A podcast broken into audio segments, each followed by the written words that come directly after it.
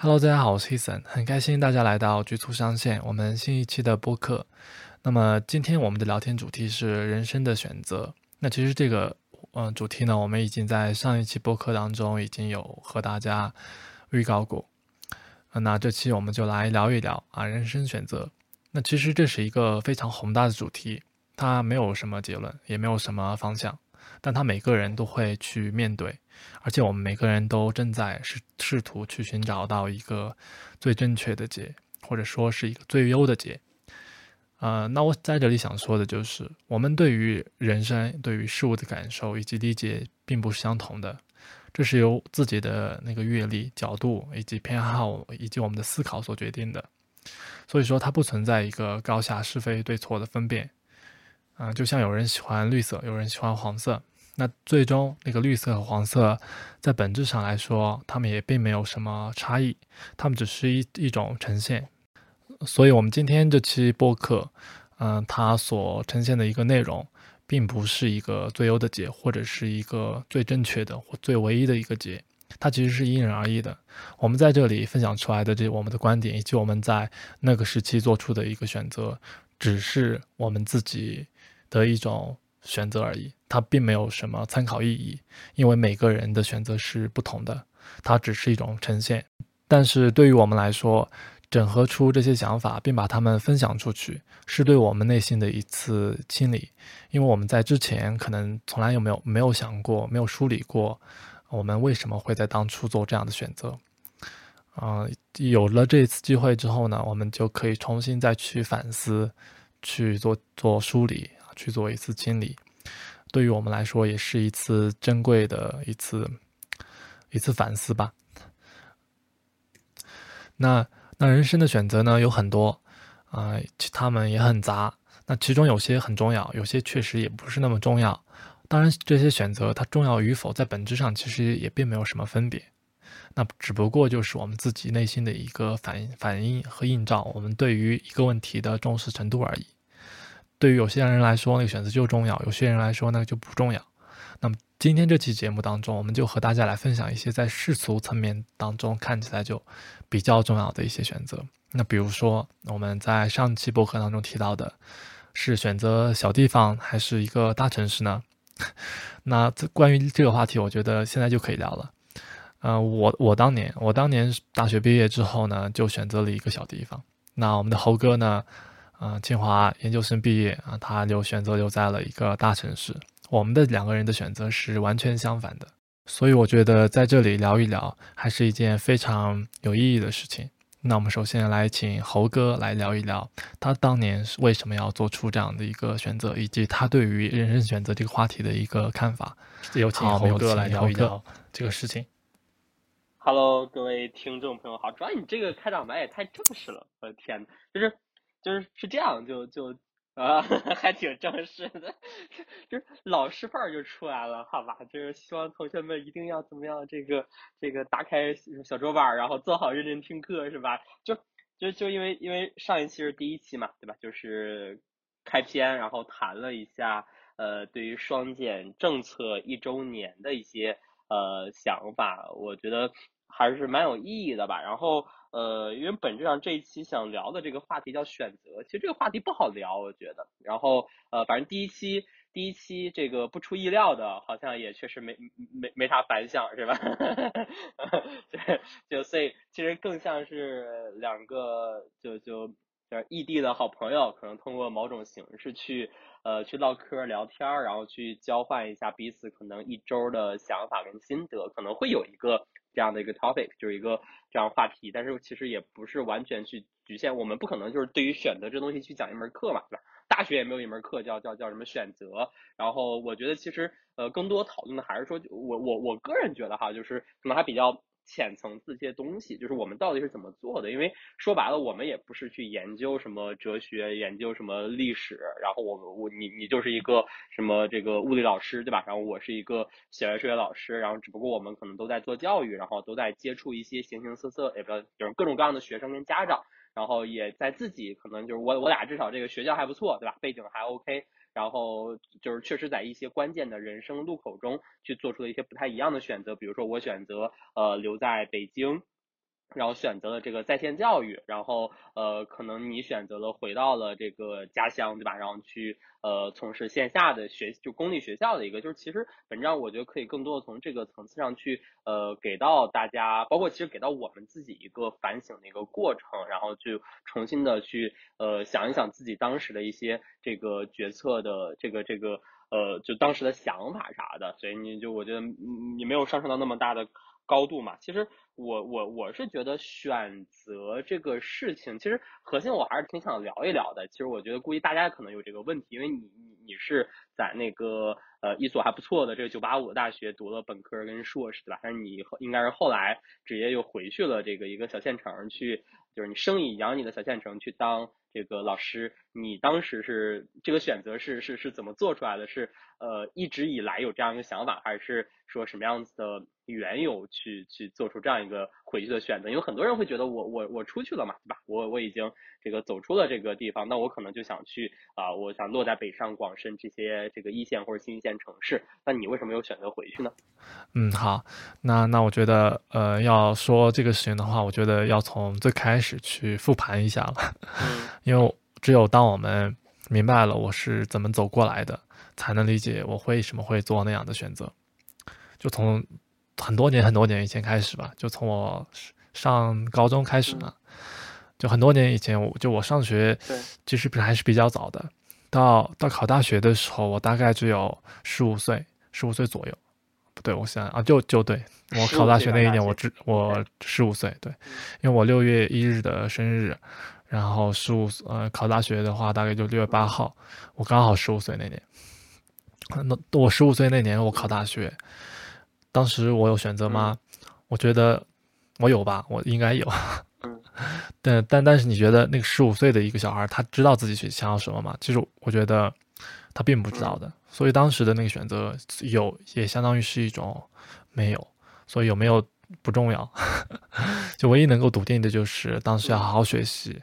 啊，反正当时很很刻苦啊，这是这认真的。然后而且很听话，那就父母说怎么办，我们就怎么来。毕竟就没有什么选择权嘛，当然也不想选择，比较小。就人生真正开始做出选择的时候，就是在就是在那个大学毕业之后。嗯，呃，在在这个大学之前，毕业之前，我一直很听话，就直到大学毕业，就有一个问题就摆在了我的面前，那就是 就是这个亘古不变的问题了：留在大城市还是留在小地方？但是这个问题其实对于一些发达国家的。人来说，其实应该不会面临这样的一个问题，或者是一个比较贫穷落后的国家，它也不会面临这样的一个问题，因为太过发达的国家基本上没有什么地区差异啊，太过落后的它也没有什么地区差异，只有我们在中国高速发展的这段时间里面，像我们像我们中国才会有这样的一个疑惑，到底去大城市还是小地方？那这个问题就成成为了我们困扰我们中国人。的一个永恒的，几乎是亘古不变的一个话题。那从这里也可以看出，我们人类的命运确实是一体的。嗯，然后关于选择小城市还是大城市，当时我觉得我其实并没有做出什么选择，我当时只是被时间推着，就迫不得已按下了一个选择键，选择键。到到后面我才开始去自圆其说啊。就说，我当时其实我，呃，现在回过头来看的话，我当时确实没有把我自己的那个当时的那个人生看作一个选择题，所以对我来说就没有做什么选择。呃，为什么会有这样子的感觉呢？就是，就是我当时觉得，就是我们的每个人的人生道路，它其实就像一个分了叉的河流，你从那个空中看的话，好像每一条分叉都是一种选择。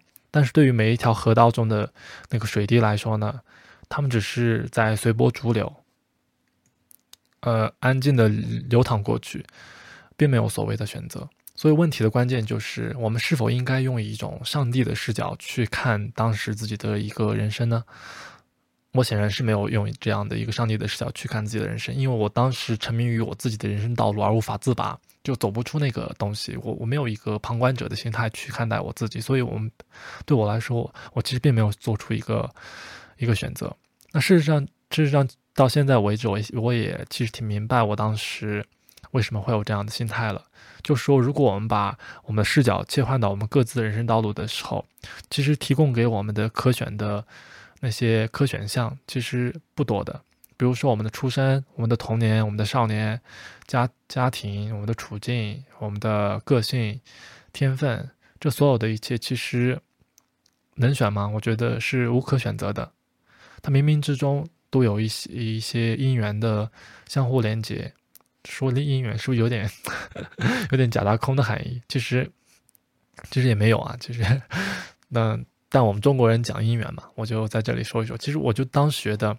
命运吧，就我当时我很幸运的，就是我小时候，嗯，父母父母灌输给我的概念就是你得信命，你你你命中有什么东西，你这辈子啊就是怎么过，你就是就你在出生之前已经已经给你设定了一个一个程序，这可能是和我和你以及大多数人大多数中国人不一样的原因，就是我是个少数民族。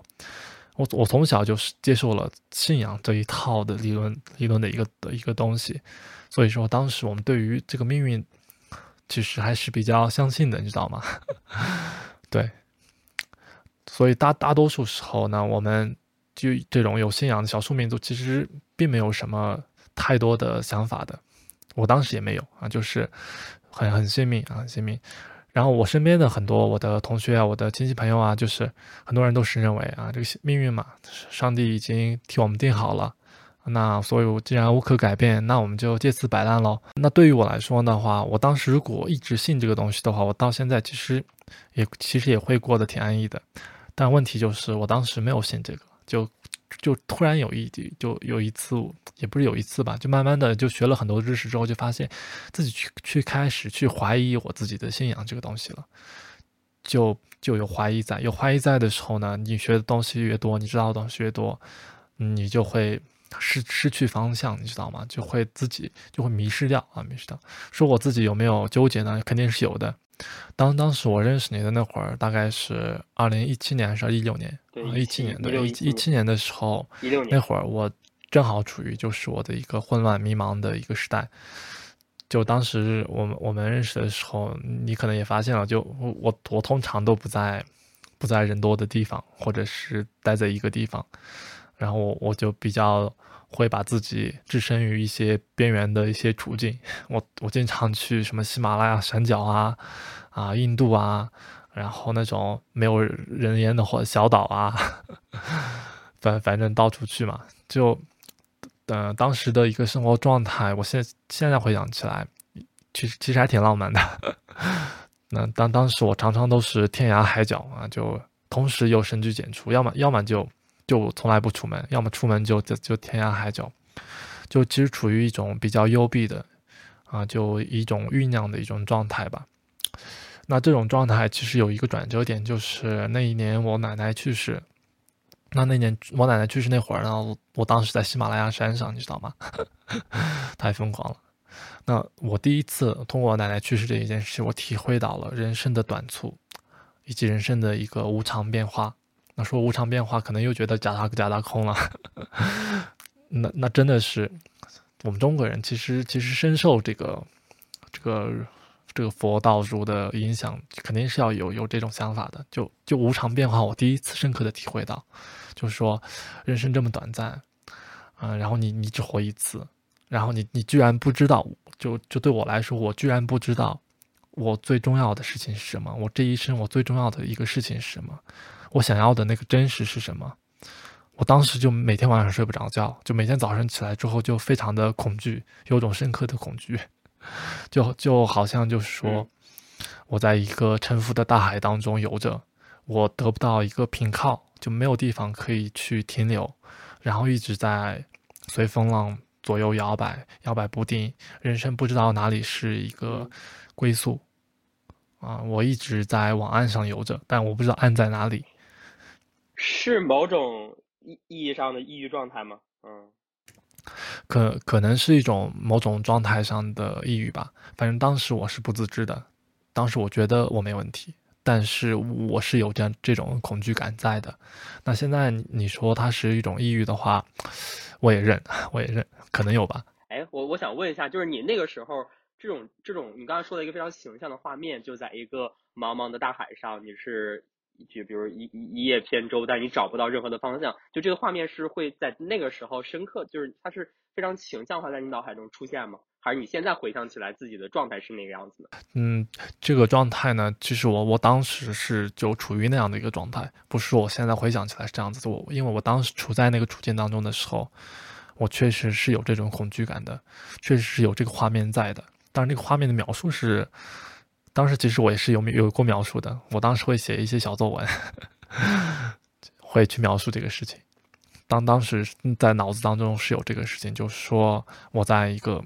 一个大海当就我觉得我的人生像一个没有方向的一一个小船，在一个波涛汹涌的大海上在飘来飘去，就我不知道方向在哪里，我我不知道岸在哪里，我就迷失迷失掉了自我，在一直在游，我不知道对岸在哪里，就我心得不到平靠，这是最可怕的事情。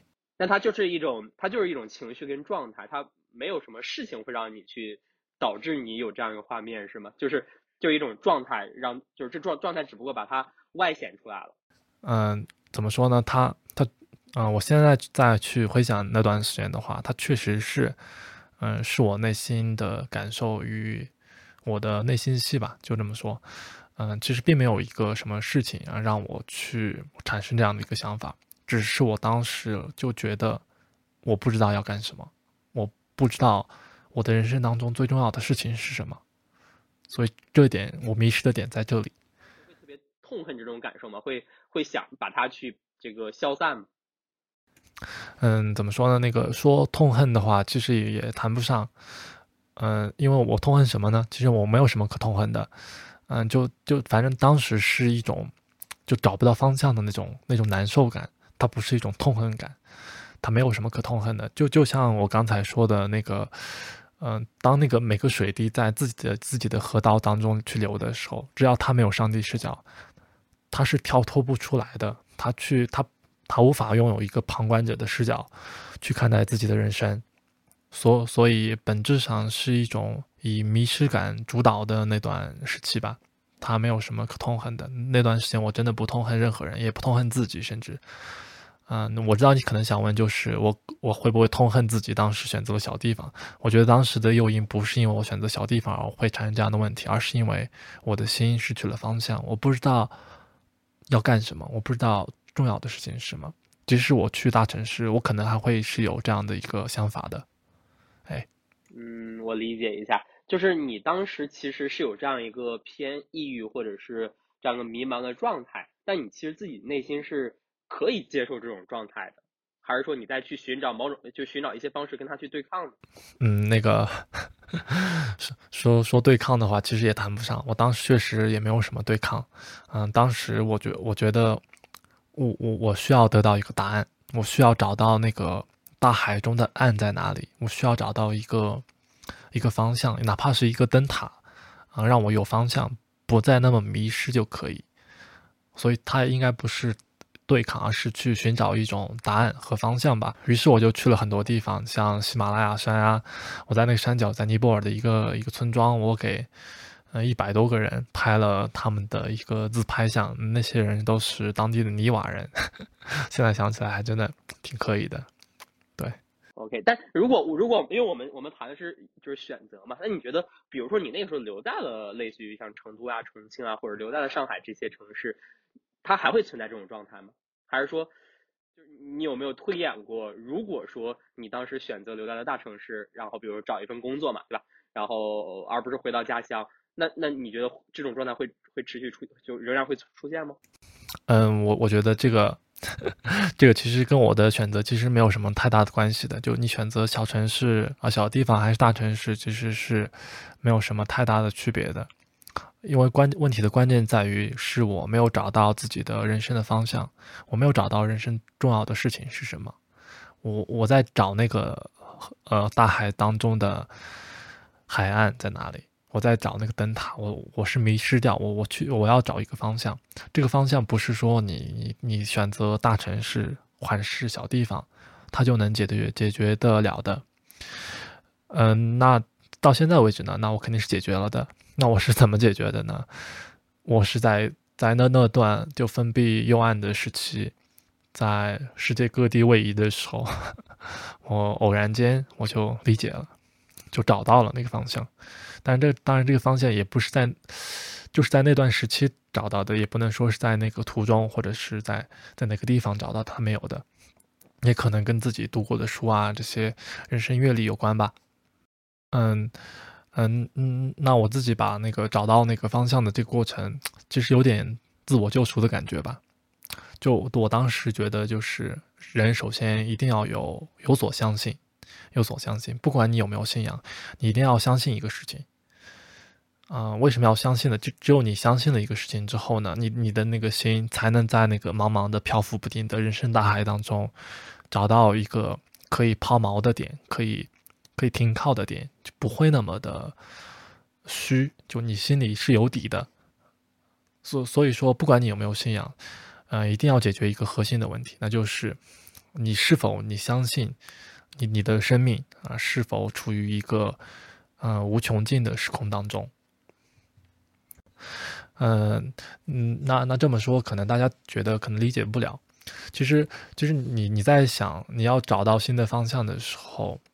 你你要心有有要有所相信的时候，就是你涉及到信仰问题的时候，那其实就是对我们生命本身来看，那对于我们生命本身来看的话，就你一定要一定一定要信一个东西，就是说你是否你相信你的生命会会处在一个无穷尽的时空当中？如果你不相信，那你就觉得你的人生只有嗯出生到死亡这两个点，然后人生是一条线段。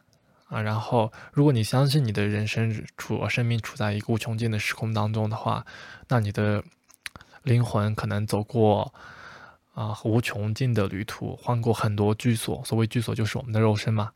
他依旧跋涉在无穷尽的时空当中，他在寻找一个最终的方向。那不管是相信生命是一个线段，还是相信生命是一条啊无穷尽的一条直线吧。那我们都能安然，因为你有所相信，你都能自在安然的度过一个自己的人生。就只不过我们度过人生的方式可能会不一样。就相信人生是一个线段，只有生和死的这种人呢，他可能会觉得，那我只活一次，就是我们经常所说的那种，嗯，什么？英文有个词叫 “YOLO” 啊，就是 “You only live once”，就是你只活一次。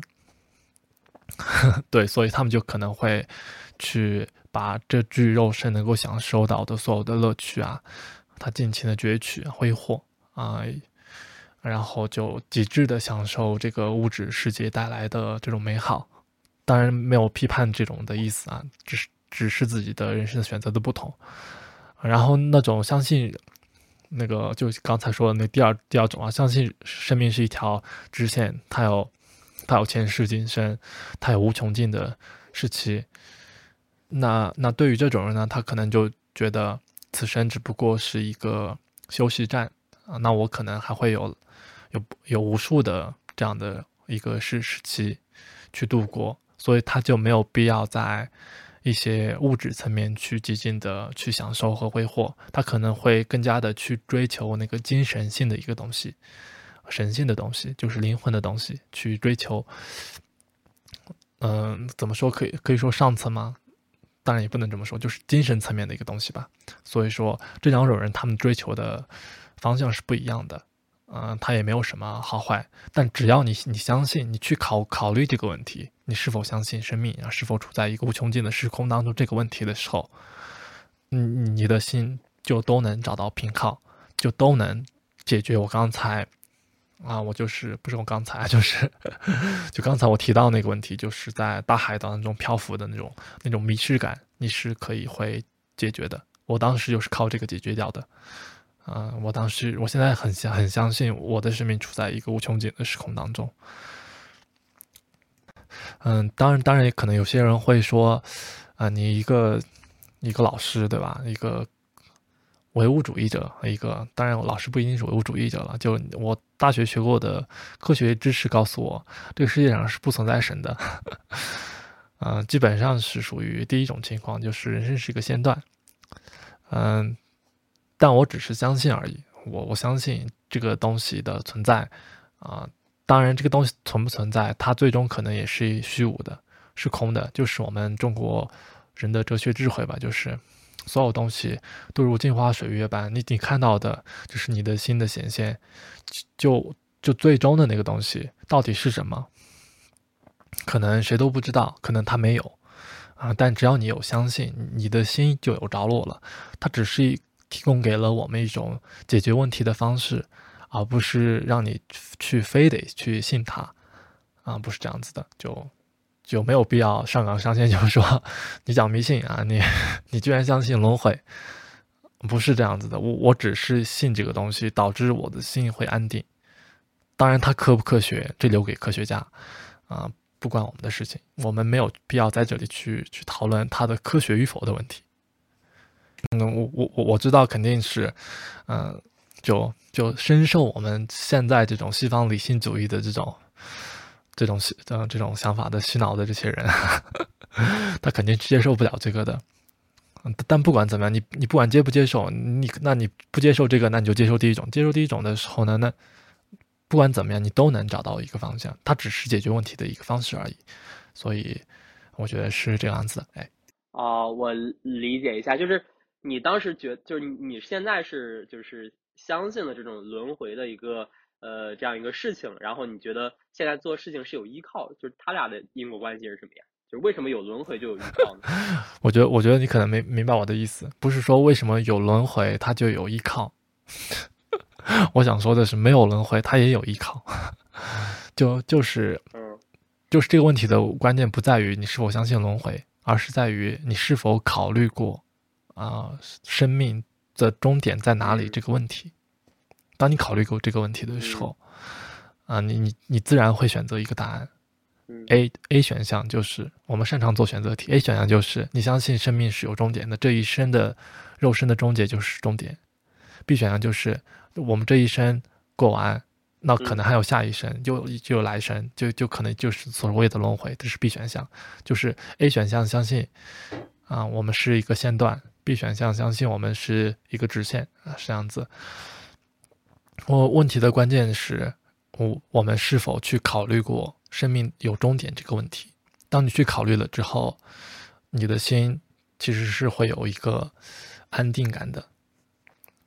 即即使是你相信你的此生是一个线段，那那我比如说我相信我现在我的生命只有生和灭啊，就是出生到死亡。这一段时间的话，那我就会笃定的去过世俗生活，去笃定的去追求物质世界当中的丰盛，笃定的去去做想做的所有的事情。你只活一次嘛，对不对？西方的这种想法，尽情的挥霍，尽情的搞。嗯，这种人搞起来的时候，内心是非常安定的，他不会迷失方向的。他想要车，那我就努力赚钱买车。他想要。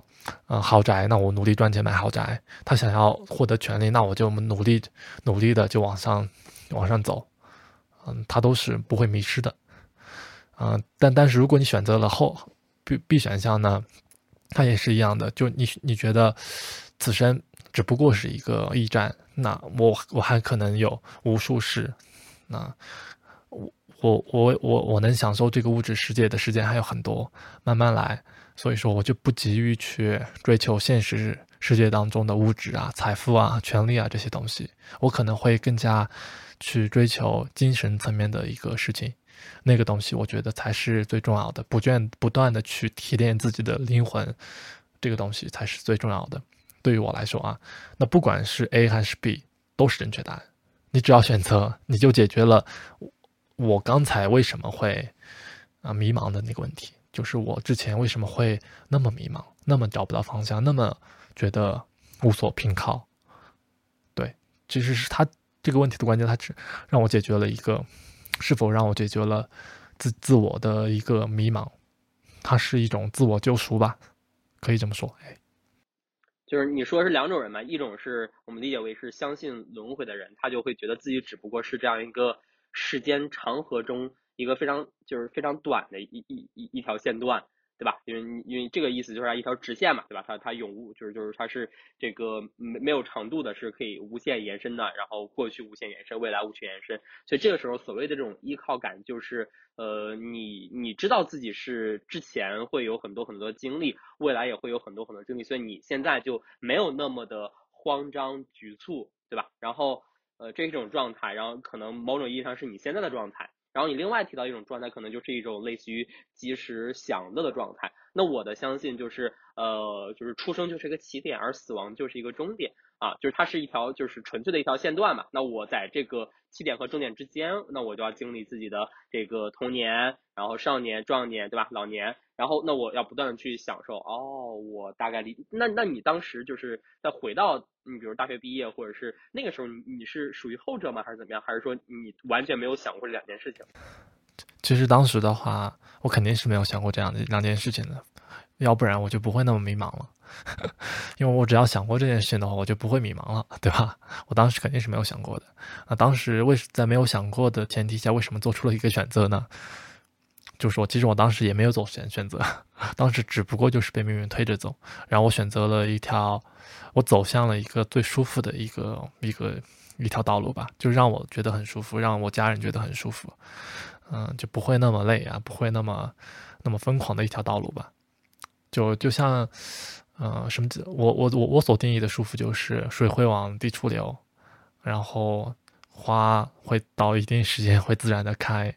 我觉得舒服是这样子的，就人会逐渐的去往一个比较容易的方向走，嗯，就像我们学物理的，当我我我大学本科是学物理的，研究生不是了，研究生我学英语的，那个我学物理的那会儿，我学过一个定理叫熵增定理，就一切的事物趋向于混乱，混乱才是它的一个舒适态，一个平常的态。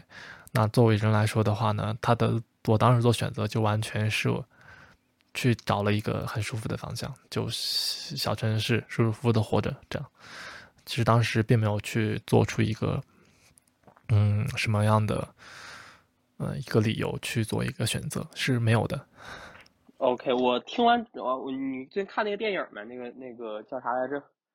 就是时空穿越的妈妈还是啥？就是它可以幻化成无数无数的那个宇宙。那个电影叫啥来着？你看过没？就今年今年那个电影是吧？对对对对，都看了看了。那个叫啥？哎，名名字我忘了，就就是那个演了那个《卧虎藏龙》《卧虎藏龙》里面那个，对对 对，我看了那个，我看了。那个那个反正就是就是类似于叫什么这个平行宇宙啊，平行宇宙嘛，就无穷穿越的妈妈。就是其实你刚刚的描述跟那个电影里面某种意义上的价值观是有点类似的。就是当我们的这双眼睛是能够看到所谓的这个，它是平行宇宙的概念嘛，对吧？你这边是一个这个叫什么呃前世跟跟未来这个轮回的一个概念嘛？就当我们足够的。有更多的这个信息的摄入，就是我们知道更多的东西的时候，就很多东西，比如我们现在所纠结啊或者痛苦的，就比如说我们今天可能想聊的一个核心的话题，我到底是应该留在小呃小地方回到家乡，还是说我回到我我待在一个大城市去做一个高薪的白领，那可能就显得没有那么重要了。就是对你来说的话，它只不过是呃，就是类似于你说的叫什么，有有点高高深的这个什么实现自我价值的一种方式跟工具，对吧？那他他只不过在这个过程中，他是呃，他就就就在如果把它拉长来看就没那么重要。就像那个电影里面，他只不过不管你这次的选择是啥，我选择去呃去去去当厨师，或者我选择去干嘛，那那只不过我就就他会多了一个平行宇宙而已。但是有这么多的平行无穷无尽的平行宇宙，那最后这东西重要吗？那就不重要了。但这玩意儿我就感觉，就像你刚才提，到会很容易去陷入到一种虚无主义的状态，就是我无所谓啊，对吧？你既然什么都不重要，那那我就摆烂就好了呀。那这种这这种状态怎么去避免呢？或者是这种状态是 OK 的吗？那其实我觉得，其实也不是这样这个样子的。嗯，当我选择了这条道路之后呢，呃其实就像我刚才说的，你选择了 A 的人，选择了。呃是呃那个生命是线段的这这些人，他会追求去追呃去逐逐渐的去利用自己有限的时间去享受这个物质世界。那后者呢，他其实不是的，他是要充分的利用每一世的时间去去提炼、去纯化你的灵魂，我觉得这是一件非常迫切需要做到的事情，就是你的精神层面的那个追求，它和物质层面的那个追求是一样的紧迫的。所以说，你不能说你要浪费，呃，哪一世哪一世不重要，其实是不存在的。就是说，就就就是说，在我相信了我的人人生啊，还有很长的道路要走，那我的灵魂只是暂居在我今生这个肉体上。它只是一个暂时的居所。那我要通过今生这一这一次的旅行，我要去明白一些事情，去让灵魂得到一次升华，去去进阶。那让灵魂得到升华进阶的方式，它是有很多的。怎么说呢？有点悬了。就就对我来说，其实就是所有的一切，就是走到那个对岸的一个工具。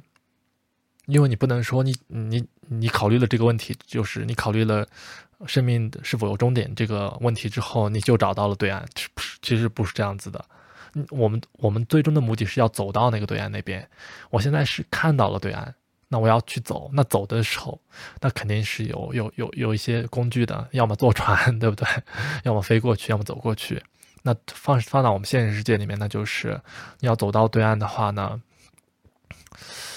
那你一定要找到一种让自己舒服的方式，那那种方式它可以是你的工作，可以是你的修行，可以是艺术、音乐，可以是劳动等等很多东西，就一定要找到一个方式。那通过这种方式呢，让自己进阶，最终走到对岸，找到那个道路。啊，虽然说啊，虽然说，虽然说那个对岸在哪里，有有多远，其实我们是不知道的。但只要我们找到了这样的一个走到对岸的方式，你现在方向有了，方式有了，那你就走下去。那不管那个对岸有多远，你最终会走到的嘛。啊，那我这一世我走不完，那我走下一世，那下一世走不完，我再走下一世。哎，所以说你的灵魂是不断的在进阶的。那这就有点像我们嗯中国的古人提到的一句，就是说，嗯，找到一种方式让自己。看到天地，看到自己啊，不是先是这么说的，看到自己，看到天地，看到众生，是这样子。所以在我的价值观里面，我觉得任何人不必觉得自己有多重要，或者是多么的与众不同。那你你留下的作品也好，你的丰功伟绩也罢，那最终都是为了让灵魂走到那个对岸。你你不管在这一在这个世界上有有多么大的成就，啊，你你只不过是 往在往对岸走，我也是在往对岸走，只不过可能你你的那个方式啊，让大家看起来可能比较重要，但但最终你只是为了你自己。就是说那些写写了很多书的大作家，他有些人他就自杀了，那为什么呢？他他就是没有找到自己的，他就觉得那个对岸太遥远了，我过不去。他失去希希望了，他就把自己就杀了。那有些掌握了权力的人，他觉得我可以啊一一一将功成万骨枯，是吧？我可以一声令下，例如那个万万里长城就可以修起来。但那个万里长城修起来，对他自己来说，他他是自己是明白的，修起来万里长城，他也没有找到自己的灵魂的道路。他也没有找到那个对岸，所以说，不管你有权利也罢，啊，你有作品也罢，你有丰功伟绩也罢，最终是不值一提的。嗯，最重要的一件事情就是让自己的灵魂找到道路，找到一种方式。那种那种方式可能是工作啊，可能是任何东西。所以说，当你找到那种方式之后，你就应该好好的去去使用啊，去完成这种这种事情。比如说，你觉得工作是是你找到。让灵魂找到道路的方式，那你就应该好好工作，把自己把事情做完做尽啊！你你觉得写作，你觉得音乐啊，那你就都一样啊，都是要把事情做完做尽，就把自己榨干，把自己的能量与他人去交融，与更多的人分享，让自己的生命自然的完成，就像一盏那一盏一盏什么一盏灯，它点燃，然后它慢慢的发亮，然后最后结束。那结果是什么呢？结果它就是灭了，对吧？那那那灭了，它不是结果。那这个发亮点完然后结束，这个过程它其实就是结果，就是你在通过这种方式去让灵魂找着找到道路的同时，那你的这一生其实也过完了。呃，所以它就不存在一种什么叫虚无主义嘛，因为你毕竟选择了那种方式之后，你会啊一定要认真的去完成，因为让灵魂去踏实的去去真正的去去往那个对岸走，通过这种方式啊，所以说你不能啊，你不能去消极的去摆烂的态度去面对自己所选择的这个方式啊，不管是学习也罢啊，工作也罢，任何方式啊都是一样。所以说，在这当中是不存在叫虚无主义的。然后不是说有那个，嗯，六六祖慧能是吧？有一句是叫“菩提本无树，明镜亦非台，本来无一物，何处惹尘埃。”其实他做出这首诗之后，他那个师傅，我之前看那个谁说的，嗯，我也不太研究这个，就是说他做出来这个诗诗之后呢，就他的那个师傅就跟跟他说他。他只是临门踢了一脚，他一只脚迈进去了，一只脚还没迈进来，就是他陷入了一种虚无主义，就是他觉得菩提本无树，明镜亦非台，本来无一物，何处惹尘埃？他觉得所有东西都是空的，他只看到了空性，他没有看到空性背后的实现啊，这个这空性背后的这个东西，就是那个实在的内核，他没有看到，就是我们要找到那个对岸，让灵魂找到对岸。啊，找到道路，它是要通过一些一些方式去实现的。那你在面对这些方式的时候，你一定要用很实际的、很务实的态度去面对，不能假大空。哎，是这样子。对，主要我我听听完之后，其实你核心的话就是类似于像我们这种企业里面，你要找到你所谓的使命、愿景、价值观。对吧？就是共同的使命、愿景、价值观，让我们聚集在一起，然后去努力的打工、努力的搬砖、努力的赚钱，对吧？就类似于这种。然后，呃，但是其实，其实，比如说每个企业，它可能就是一般我们去提到使命、愿景、价值观，可能它就会有点虚。就是我的我的使命、愿景、价值观，肯定不能说我要去去去做做某款产品，对吧？但是你可能谈，比如说小米，它可能就是说我要做什么价格公道，什么什么感动。呃，感动人心的这个好产品，类似于这样，其实这这就是它的所谓可能某种意义上就是小米大概十十十一二年，它一直在就是类似于坚持做这件事情嘛。那你刚才其实提到，如果从个体来讲的话，那这种所谓的最终的呃自我实现，或者你甚至提到最终的那个顿悟超越的，它那个东西到底是啥？还是说它是不可名状的呢？哎，其实也不存在所谓的什么叫顿悟或者是超越吧。呃，那个。我换这么说啊，就就你在考虑生命是否有终点这个问题的时候，当你选择了 A，就是你认为生命有终点的时候，你可能不会面对这个问题，就不会不会有一个最终的一个东西，是吧？你就只只需要把此生过好就够了，啊，就过完过尽就可以了。那选择了 B 的这些人就觉得，那我的人生是一世又一世的，那我最终要找到一个东西，是吧？呃，那那现在问题的关键性，你可能想问的，我我的理解啊，可能就是最终的那个东西，就是选择了 B 的这群人要找到那个最终的那个东西到底是什么？其实那个，其实我想说的是，最终的那个东西其实是不重要的，是吗？我我为什么会有一个最重要、最终的东西呢？最终的那个东西是为了什么呢？就学物理的大家都知道，就是我们的宇宙很大，大到大到什么地步？大到没有没有位置。没有时间啊，没有空间的概念，它很大啊，大到没有时间空间的概念的时候，它就没有道路了。那我们怎么样让它产生道路呢？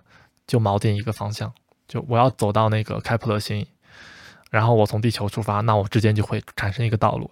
至于那开普勒星，它是否是个星星，它是否是一个空气？当然没有空气啊，它是否是一个？啊，是一个物质，还是一个暗物质，还是个什么东西？是可能是一一个塑料袋儿，不不重要，重要的是它在哪里，那个存在，就是我认为它存在就够了，那我就会朝着那个方向去走，去去完成，这才是最重要的。这也是，呃，可能大家可能都不太会理解的一个东西，就是说，我们最终的那个东西，其实不重要的，它真的不重要。它的存在的意义是让我去相信，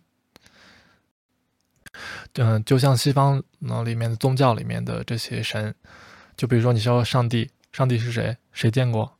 大家都没见过，他存不存在，大家都不知道，但是大家都去相信他，他有，大家都觉得他有，到到底他有没有呢？没人知道，而而且更为重要的是，他有没有这个事情不重要，重要的是那么多人信了，而且有三大宗教都在相信有上帝，然后这么多人因为他的存在。然后笃定了自己的生活方向，去在完成自己的人生，这才是最重要的。重要的不是它存不存在，所以说这也是我们信仰的核心了。其实我们今天探讨的有点深了，我觉得，就最终的那个东西，它不是动物或开物。当然，当然你也可以说动物或开物吧。那佛教里面说是动物或开物。啊，有一个电影叫《超体》，就那个《超体》里面那个女的，最后不就是？可以理解万事万物，然后他啊，就最后那个人说了一句 “Where are you？” 你在哪里啊？然后他说 “I am everywhere”，就是我无处不在，就就都他消失了，他就变成了每一个人，然后他可以理解所有的人，这是佛教当中的那个动物的状态。其实我们人能不能达到那个状态呢？没人知道。关键不在于达到那个状态，而在于我信那个东西。然后我借此完成我自己的人生，这个才是最重要的。就是我理解的话，就是类似于你现在每一种选择，对吧？到底我今天是吃馒头还是吃面条？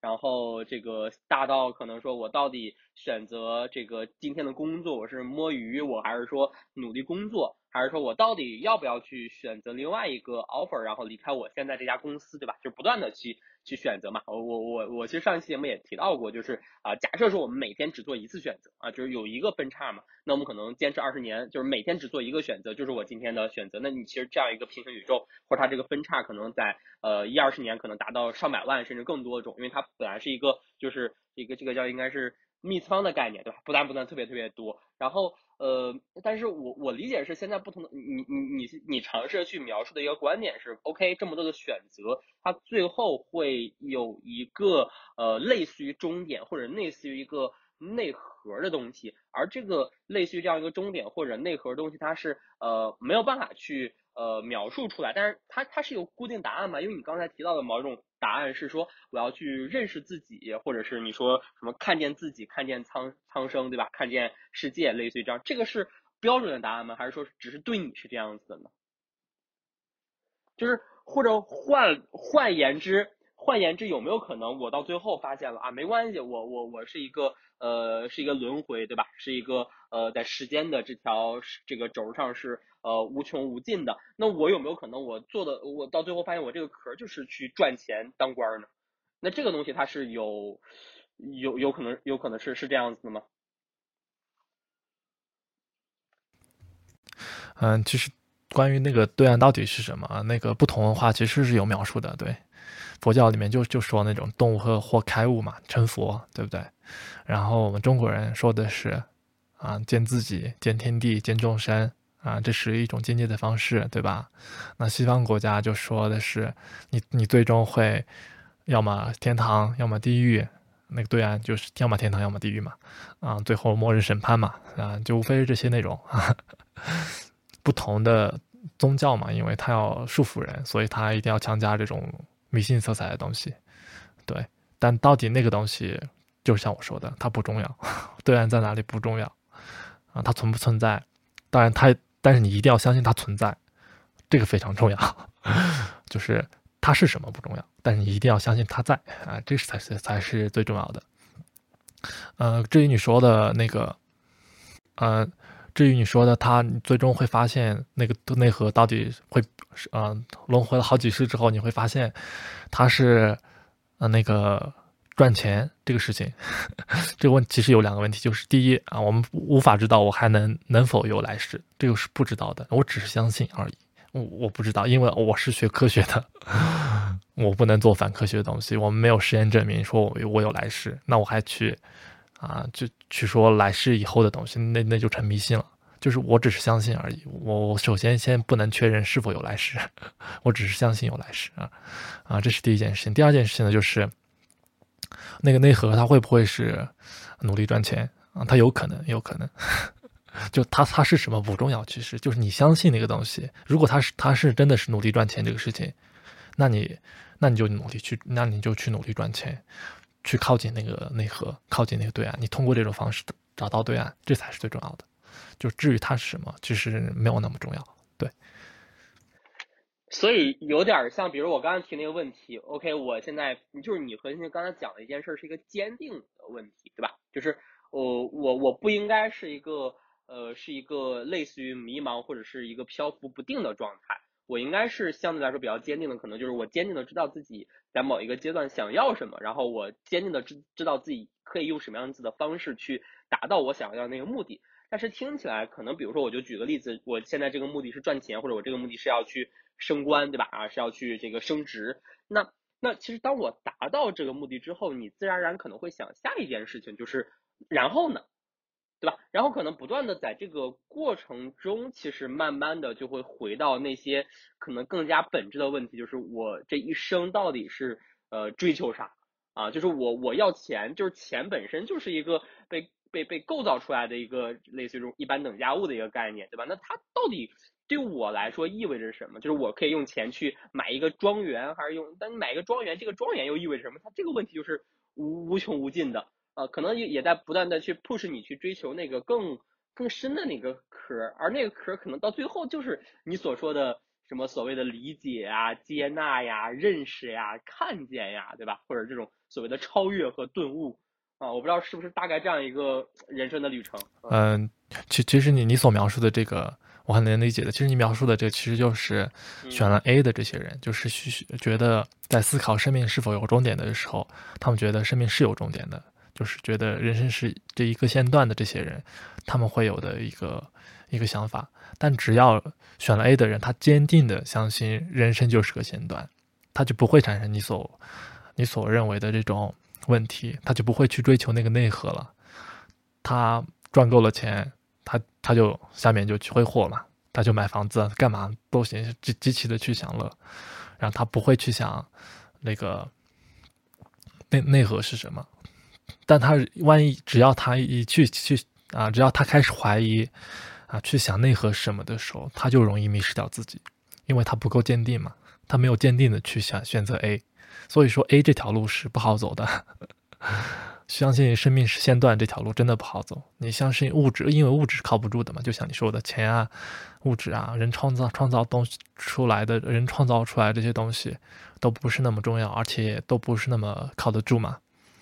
甚至有人把那个爱情啊也也放入这个词类，他们觉得爱情也可以靠得住啊。然后最后发现爱情靠不住了，然后他就开始迷失自我了。但是呢，如果你坚定的去相信 A 的时候，你会发现其实这些都靠得住的，只不过是形式不同而已。只不过你一开始追求钱，后来追求享受啊，后来去追求爱情啊，然后不断的去换嘛，去不断的去享受物质嘛，享受眼前的这些东西啊，然后最终的那个东西他是不会去考虑的，因为他坚坚定的去信仰 A。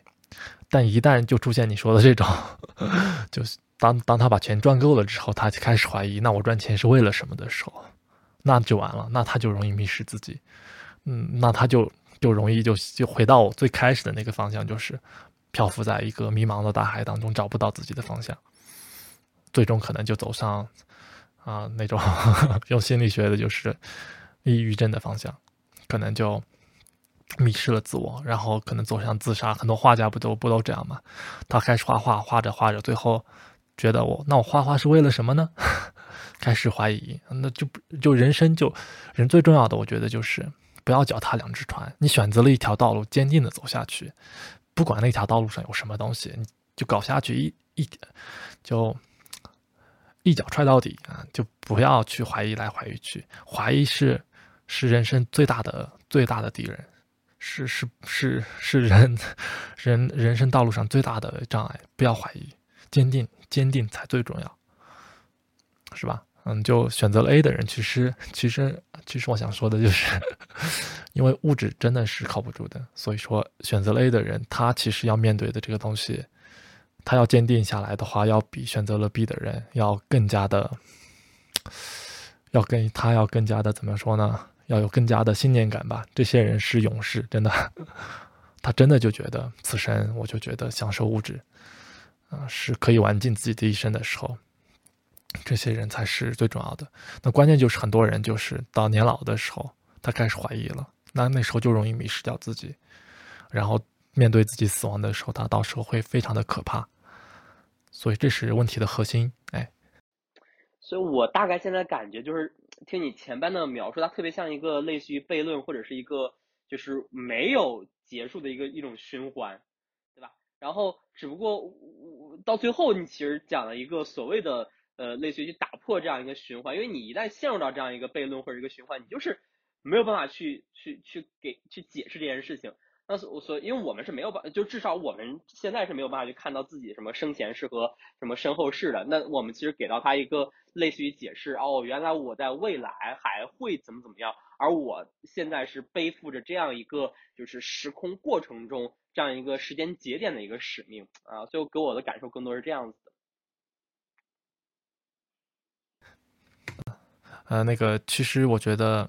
也不是背负吧，也不是，也没有什么悖论吧，嗯，其实就是你你要要选择一条道路，对你不管是 A 还是 B，你选择之后坚定的走下去，要坚定，关键的核心在于坚定。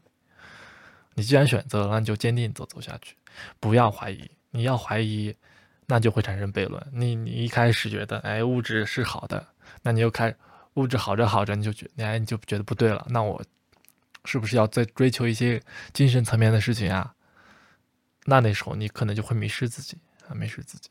当然了，也不是说你一开始就要干什么，就是说，嗯，怎么说嘞？当然，很多人大家都是处于中间的状态的，就大多数人都是年轻的时候极致的享受物质带来的愉快娱乐，然后到老年的时候啊，然后再回到我们选择的那个 B 选项上。很多人都是这样子的，包括我们中国人都是这样子。所谓的中庸之道就是这个啊，就是你啊，什么修身齐家治国平天下，对吧？那不用你的时候，精神层面嘛，对不对？人家用你的时候，修身齐家治国平天下了，就什么什么什么 什么哪个物质就开始激进的去追求物质了嘛，追求权利这些东西。嗯，这是中国人的智慧吧？就是说。呃，你觉得这条路走不通，换一条嘛，就不要一条道走到黑，哎，是中庸之道，对不对？就就其实大多数人都是不坚定的，包括我也是不坚定的。我我不知道我以后会不会会不会不坚定啊？去，但但我觉得最终你还是要坚定一下。最终你面对死亡的时候，每个人都会死嘛，对不对？面对死亡的时候，那生命结束那一刻，你最终要坚定一下，你要选择 A 离开人世，还是选择 B 来离开人世，这是重要的。就在这之前呢，在死亡之前呢，大家都是迷茫的。其实 大家都是要么在 A，要么在 B，要么在，但但绝对不能同时既要 A 也要 B，那那你就混乱了，那你就是个傻逼。我见过这样子的人啊，就就就有种那种当了婊子还要立牌坊的那种感觉，知道吗？就明明就在追求权利、追求物质，然后这种东西，啊，然后还要非要标榜自己说是啊精神性的，然后。啊，那种神性的那种灵性的那种，那种就是真的太疯狂了。就比如说，比如比如说，有点像和尚啊，出来出来卖，你知道吗？就有这种感觉。他他又卖，然后又又又说啊，我是为了普度众生，所以就就会产生悖论。就是你最终你要选选择一条道路啊，去走下去，嗯。其实不存在悖论的啊，就是说，嗯，在在这个中间，大多数人都是左右摇摆的。那我们中国人的智慧就是说，A 不成选 B，B 不成那就选 A 呗，是吧？但但是你面对是生命最后死亡那一刻啊，你以什么样的方式离开人世啊？这个事情是需要考虑的。当然，这个还离我们还很远，对不对？哎，我想的说，这个其实我今天所描述的这个是不存在一个悖论的。当然，我们说到这里，其实已经有点假大空了，已经是吧？哎，所以这这玩意儿听完之后，总结一下，就特别像一句鸡汤，就是叫什么？选择你所相信的，是吧？相信你所选择的，啊，就就就形成这样一个循环。OK，我现在选的就是我相信的，那我现在就要相信我选择的，那那那听起来还挺自洽的，是不是？就不会有痛苦，是吧？不会有纠结和迷茫。OK，我选择来到了一个这个大城市，因为我相信他，然后呃，我选择相信他，然后我也这个相信我的选择，我现在就挺好的。对，其实就是这样，就是选择你相信的，相信你选择的。说到底，好像其实就是个笑话，是吧？哎，这其实，在本质上就又反映了一个东西，就是那个，就你看，我们我们说到底，最后居然是一句这样的话，对吧？对，所以我觉得还是挺好的。对对对，哎，嗯，因为是是这样，我觉得这个观点是我是认可的。当然，我我我我我我是没有去想过什么所谓的，我我有点像你刚才咱们刚才提到那个线段那个人，我就觉得开始就是出生，然后结束就是死亡。我是希望在这样一个。有限的时间节点里面去，呃，更多的这个体验和呃和和活出更好的、更快乐的一个自己嘛，对吧？这是我我核心的这个价值观跟想法。但是我自己认为，其实呃，对于选择来讲的话，它得是自洽的啊，就是这个是我一直以来的这个观点，就是呃，你你其实就是就是你的选择有很多，然后你每次选择之后，就就这个分叉就太多了嘛。那你如果我一直去呃往上看或者往下看或者往左看往右看的时候，你就发现就很痛苦就很纠结，对吧？你说我今天就就我的胃是有限的，我只能吃比如一种主食，我今天吃了玉米，那我就想，哎呀，哦这个还有还有紫薯可以吃，还有米饭可以吃，还有面条可以吃，那这玩意儿你就很痛苦。那你就是干嘛呢？哎，我今天吃了紫薯，那我就相信我吃紫薯这件事情是对的，对吧？那就自自洽了嘛。就我今天吃它就是我想吃它，或者我我应该吃它，就是类似于什么，我命运里面就告诉我应该吃它。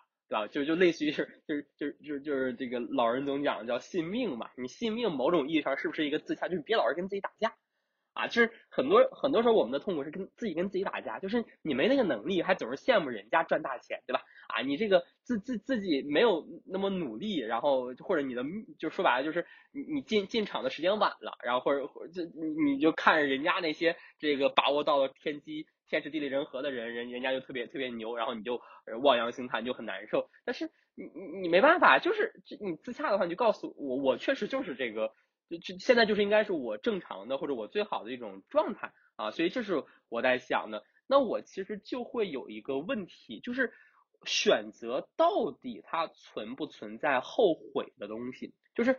嗯，因为我们不可能只是一个自洽的过程，因为如果你只自洽就很很很，就如果这个只有你一个人，对吧？你就去深山老林里面修炼，我们想象那个场景没问题啊啊！你说我今天跳了三担水啊，中间可能就就突然有一担水就洒了，没关系，这是命，对吧？然后啊，就看到这个自然交替，然后春夏秋冬，然后下雪了，然后我非常的这个自洽，然后听到林中鸟在叫什么之类的，没问题，就很自洽。但一旦你陷入到了一个社会的情境之中，陷入到一些被关系给束缚，也不要束缚，就是你有无穷无尽的这样一个蜘蜘蛛一样，然后我我我网是不断的向外去发散的，对吧？那我就很多这样子的一个关系的存在，那你就不由自主的会去对比选择，或者会去某种意义上的后悔，对吧？就如果我当时怎么怎么样，那就怎么怎么样。你看别人他是做的这样的选择，他就怎么怎么样，而我就选做了另外一个选择，我就怎么样。甚至我们说个极端的，那。啊，比如说哈，A、B、C，你现在 B 站上不是有很多那种视频嘛？就是什么啊，什么北大的三个姐妹，对吧？同同同宿舍四个人，然后他选择了 A，他选择了 B，他选择了 C，最后我们都很好。但是就就看起来都挺好的。他是他他去了律所啊，他一年能赚一百万。他去了这个央企，怎么怎么样？就你能呈现到 B 站上，已经是这个非常好的一部分的人，或者说比较好的状态。就是我现在在这个去去去工地上干活，或者我去楼底下这个捡破烂，那我肯定不愿意去上 B 站嘛，对吧？那我在想，就是你比如说，真的这这 A B C D 啊，呃，同宿舍四个室友，然后 A B C 他们都做了还不错的选择，D 他通过各种各样的选择，自己最后混的特别差啊，这个差到可能就真的是吃不起饭了，对吧？差到真的呃就就就比如他回到了老家，然后经过各种各样的事情，最后就就就非常非常惨啊，就就断了，就是两条腿都残疾了，类似于这样。那你说他的选择是好的吗？或者他这个选择他怎么样去自洽呢？他怎么去相信我选择的选择我所相信的呢？还是他只能去，就是我现在也挺好的，我还没死呢，是是这个逻辑吗？嗯，哇，火候哥果然是有水平的人，我觉得这个问题就非常的犀利深刻。就其实这个问题很好解决的，我我我跟你说一下，就是我我自救的那个过程啊，就是就就无非三点嘛，就第一点就选择 A 后 B，找到一个呃新的方向。就心要有有一个方向，这是第一点。第二点是找到一种方式，就是让自己走到那个对岸的方式。第三点就是坚定的去走完这条道路，不要怀疑。那按照我我这这三点这个逻辑的话，我的系统里面的话，因为你够坚定嘛，所以说是不会产生后悔的。因为我做，因为我够坚定，所以我导致我做出的选择都是坚定的选择，所以是不会后悔的。那问题就在于啊，为什么后悔呢？那后悔的原因就是因为 那些不坚不坚定的人，他既想要 A 也又想要 B，既要当婊子又要立牌坊的时候，话有点难听啊，但是道理差不多啊，既要做这个又要做那个的时候，你就会产生落差，你你就会怎样？你就会后悔。就比如说你说的这些啊，同宿舍四姐妹四个人啊，你跟别人一比的时候啊，就觉得。处处不如别人，然后就就我觉得我这个选择是不是啊太差了？那最终究其根本的原因，就是因为你不够坚定嘛，对不对？只要你坚定的去坚定下来，你就不会后悔的。关键就在于你是否对于你自己相信的那一套东西坚定，而是或者有时大多数人就甚至都没有想过这个问题，大多数人都是处于一种迷失或迷茫的状态，就被命运推着走。那被命运推着走的时候，那你会处处后悔，因为你从来没有觉得要去思考这个事情，这是你自己的问题，不是通过别人就能解决的问题。所以，关于后不后悔呢？我觉得是会后悔的。当然了，还有另外一种情况，就是有些人在前半生在坚定的走 A，享受物质，在后半生坚定的走 B，啊，那。那在从 A 到 B 这中间，他会不会后悔呢？那我觉得还是会后悔的，因为他觉得前半生我极尽的享受物质，发现最终，哎，他开始后悔了嘛。开始后悔的时候，他就开始改变了嘛。所以他所反倒这个后悔是一件好事，所以我们也不能去反对，对不对？啊，因为后悔，它其实其实是一种改变的动力嘛，对不对？嗯。只要你有后悔，其实就是一一次改变的机会。所以又说，就人生处处是机会嘛。就你放下屠刀，立地成佛，对不对？你只要立刻去考虑这个事情，你就就能明白这个事情啊。所以说，后悔其实我觉得是好一件好事情，嗯。但只要你坚定了之后，你就不会后悔的。就我刚才所说的那种啊，就是大多数人都是左右摇摆的嘛。但是大多数左右摇摇摆的时候，就在每一个当下，你一定要坚定。就你选择了之后，一定要相信，选择你所相信的，相信你所选择的，一定要做到这个。你不能啊，你你你选择了 A，你还要想要 B，啊选选择了今天吃雪糕，看到别人吃馒头，你就觉得啊馒头更好吃，我我我后悔选择了这个馒头这雪糕。嗯，那你是因为你不够坚定，你才会后悔的。这个不够坚定的来源就在于，在于对自己的认识不够，不知道自己想要什么，对不对？啊，就没有看清自己嘛，就没有以一个旁观者的心态去看待自己，也没有以以一种上帝的视角去看待整个人世间。啊，就那些追求财富的人，觉得我又拥有很多钱，我就会很会很快乐。当他拥有很多钱之后，就像你说的，会感受到 极致的虚无感，然后他就不坚定了，不坚定了，他就很很痛苦，对不对？所以说，又又说到一句话，就是人除非自救，真的就没有其他的办法了。因为因为你刚刚说了两部分内容嘛，第一部分就是说，就我提到那个问题啊，我我这辈子混的可差了，是吧？然后我我为啥说点牵强，感觉有点像安慰自己一样？哎呀，没关系，是吧？就是这这这牌这这一局牌打烂了，我还有下一局呢。这这号练废了，我再我再起一号，就感觉好像某种意义上也是在去说服自己一个，就是让自己变得就是接纳和平和和自洽的过程。呃。也是，嗯，OK，那你看，另外另外一个问题是什么呢？就比如说，我我我混的可好了，是吧？我我每一个选择都选的可对了，然后我现在是什么？呃，就过了十年二十年，我上市公司的这个 CEO 是吧？那那那会会担心我我这个什么？呃，就就就下一世我就就不行了吗？就这这个会不会有会有这种担忧呢？如果我我是站在这样一个时间长河来讲的话，就它是独立事件。就每一次都是一个新的新的自己，是吧？嗯，其实其实我觉得猴哥，你首先混淆了一个概念，就是关于对和错。其实对和错它其实没有标准的，它是一个很私人的感受。就我们我们从小就被教育，就是说有一种二二元对立的这种思维，非黑即白啊，要么就对，要么就错。那这个对和错谁来说了算呢？那可能有时候是法律，有可能说有时候可能是道德标准。那其实本质上对和错来自于自己的价值观、自己的内心，只有自己说了才算。嗯，当你觉得你人生道路当中，就是就是说自己的那个自己怎么评判对和错呢？就是我刚才说的我那三点里面，首先你你得要找到你的新的方向。当你新找到方向之后，你对一件事情就有自然的评判标准了。比如说，你选了 A 的人，就是觉得享受物质世间的这些人，就是生命有终点的这些人，那享受这个物质的时候，那你，哎，就，呃，当当你做的选择符合你你的这个物质标准的时候，你可能就是对的，觉得就是对的。那不符合，你就可能就觉得就是就是错的。嗯。但但是当你选错了之后呢，你你就会继续坚定的，嗯，再再去往对的方向去选，因为你是坚坚定的在相信生命是有终终点的人嘛，你要享受这个物质世界嘛，那你享受不到物质，那那就觉得是他是错的嘛，是可以的，因为对和错是你自己评判的，你错了那就改嘛，那你就往对那边选嘛，对吧？嗯。但是你后面说的这个问题啊，就是说你这一世都是对的啊，都是就非常好啊。当然是有这样的人的，就像希特勒，他很成功是吧？当然不不说失败的话，他很成功。那他会不会在某个时刻会怀疑自己在下一世啊会不会失败呢？我觉得这个你就概念混淆了。就既然他选择了 A，他想享受了物质，那他就不会去考虑下一世的事情呀，对不对？下一世的事情是选择了 B 的人才去考虑的呀。你既然相信生命是有终点的，那你就没有下一世，那你就这一世就够了，就是享受完了，爽了，老子拜拜了啊，拜拜了林磊啊，然后你们爱咋咋地，老子走了。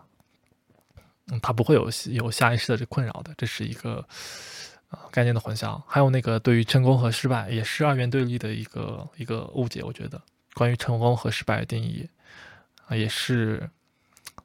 不能不能按照我们惯常的标准去定义成功和失败吧？成功和失败来自于自己的内心，不来自于其他。哎，这是我觉得的。哎，呃，对，这就是到另外一个层面嘛。因为今天核心谈论这个选择，其实我们去提到这个东西，因为我有时候在 B 站上看到一些呃一些一些小朋友，然后小伙伴他们就。呃，去说嘛，什么我三十多岁，然后裸辞怎么怎么样，为了为了为了为了干啥？或者很多小孩子就现在比较痛苦嘛，到底我是不是应该大学就开始实习呢？或者怎么怎么样？然后我怎么样才能年薪百万呀？我看到这些问题之后，其实你刚才说的有一点很对，就是呃，我们总是下意识的会带着一些二元对立的，这样包括我自己也会带着，就我刚刚其实很简单就把它分为我混得好与不好，对吧？而这混得好与不好，其实我们很容易去拿到一些世俗的这个。呃，衡量标准一个标尺去去去判断，然后你的呃工资怎么样，你的地位怎么样，然后你的这个呃社会地位或者你的呃什么类似于你你的权利怎么样？那确实，因为你因为你对于另外一个层次的东西，就是我认为我的自我价值是否实现，我是否开心，我是否自洽，我是否幸福，对吧？这个东西其实很难去衡量的，它就是真的得看每一个人他自己的。就是认知是什么样子，他自己的情绪什么样子的，就像我们刚才说的，很有可能一个上市公司 CEO 他是抑郁的，对吧？张朝阳啊，曾经这个重度抑郁是吧？那人家也曾经是整个中国互联网的这个这个大佬。那你比如说有没有可能，我就像我刚才举的非常极端的例子，他在一个呃非常非常贫困的山村里面，对吧？然后他甚至双腿都残疾了，但是他。这个哎呀，身残志坚，他每一天都觉得特别好，就不断努力是吧？然后他自己会觉得我这一辈子还过得非常非常的快乐，就是这个其实就很难衡量啊，是是这个逻辑不？这好吧，我我们要非要聊聊这种吗？好好好，那个张张张朝阳，比如说张朝阳啊，身残志坚，在一个农村里面，这个问题要要这样看，我觉得。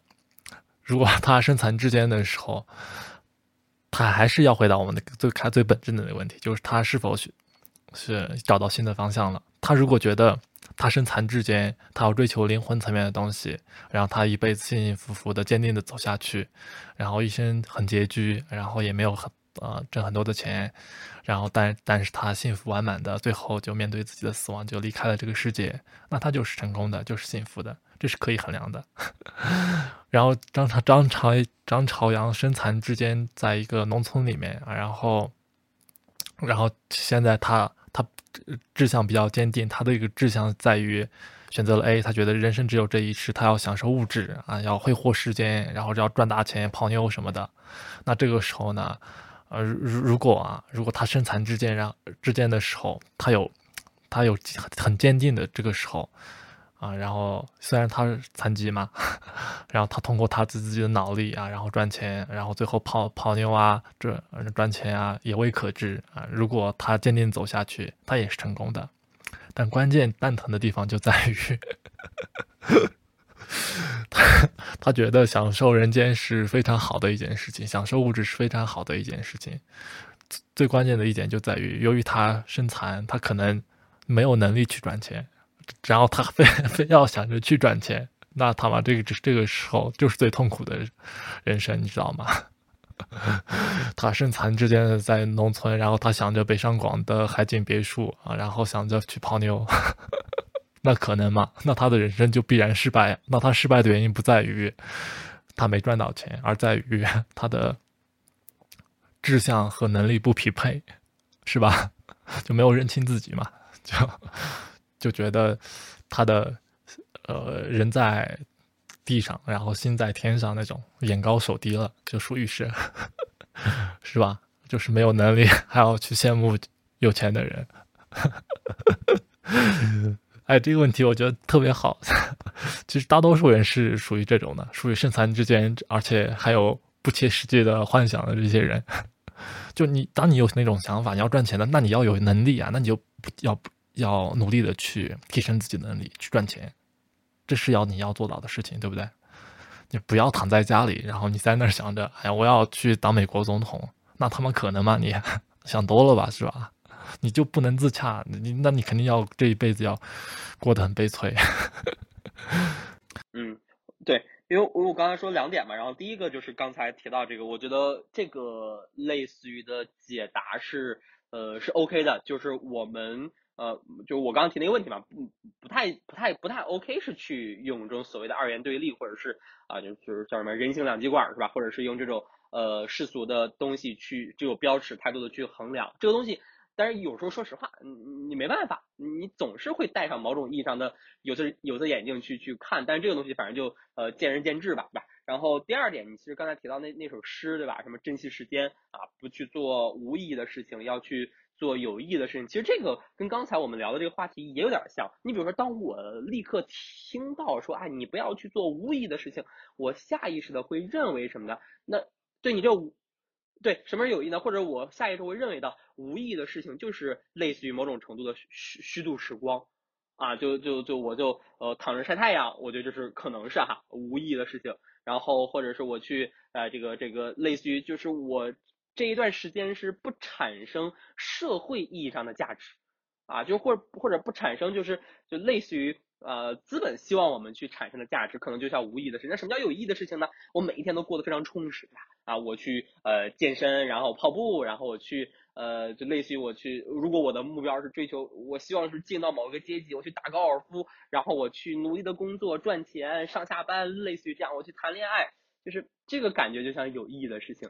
但其实，呃，就这这句话的核心在于说，我们到底应该怎么样去理解有意义和无意义？而怎么去理解有意义和无意义的核心核心是啥？你怎么去理解意义？是吧？就是，但你这玩意儿又又又陷入到刚才说的那个那个话题里面，它就是你的那个内核到底是个啥？对吧？你那个内核到底是啥？到底是个啥？这个其实很难讲啊。啊，这个问题也也非常好，但但不过他，我觉得又回到我们之前的那个问题了，就是有意义无意义这件事情呢，其实它和虚无主义也没有什么关系。啊，它的问题的本质就在于你的心是否找到了方向。当你的心找到了方向之后，你所做的事情都是有意义的，没有什么是错误的，没有什么无意义的事情。但是无意义的事情就发生在 刚才那个例子。张朝阳身残志坚，然后做了一些他想想的事情，他力不能及的时候，那那那这这个时候你做的事情可能真的就是无意义。但这时候又回到我们之前的的的的问题，就是你你可以选择后悔，因为后悔是一次机会。你后悔了之后，你可以改变自己的人生态度和价值，去追求另外的东东西。你你可以由此发生改变，然后去做一些有意义的事情。关于有意义和无意意义的本，这个可能上升的哲学层面，我也没有去认真讨讨探讨过这个事情。但是有意义和无意义绝对是一个二元对立的一个假说的。这个意义它来自于个人，嗯，所以说，当你所做的事情符合你自身的方向的时候，我觉得没有什么是错误的，是吧？嗯，我觉得是这样子。就觉得不符合自己人生的想法的时候，那做做的事情确实是无意义的。哎，然后还有一种人就是吃着碗里的看着锅里的这种人就没有方方向。这种这种人，他所做的事情取决于他未来最终选择的那个方向的存在啊。他他首先做了一些很多事情，然后他最终选择了 A，然后他其中一一些事情是符合 A 的，那他那那那些事情可能就是有意义的。那那另外的一些事情可能就是无意义的。关于他所做这些事情，它本质上它是。一个客观的存在，啊，它其实是没有什么意义或者是无意义的一个分辨的。所谓的意义是人附加上去的，啊，我觉得是这样子。嗯，呃，最终就是你你自己才是决定它是否意有意义的主人，而不是其他。是呃，你讨论它，就说明你某种意义上的是是是害怕它，啊，就是你担心自己做出。呃，叫叫差的选择，对吧？我担心自己出现了，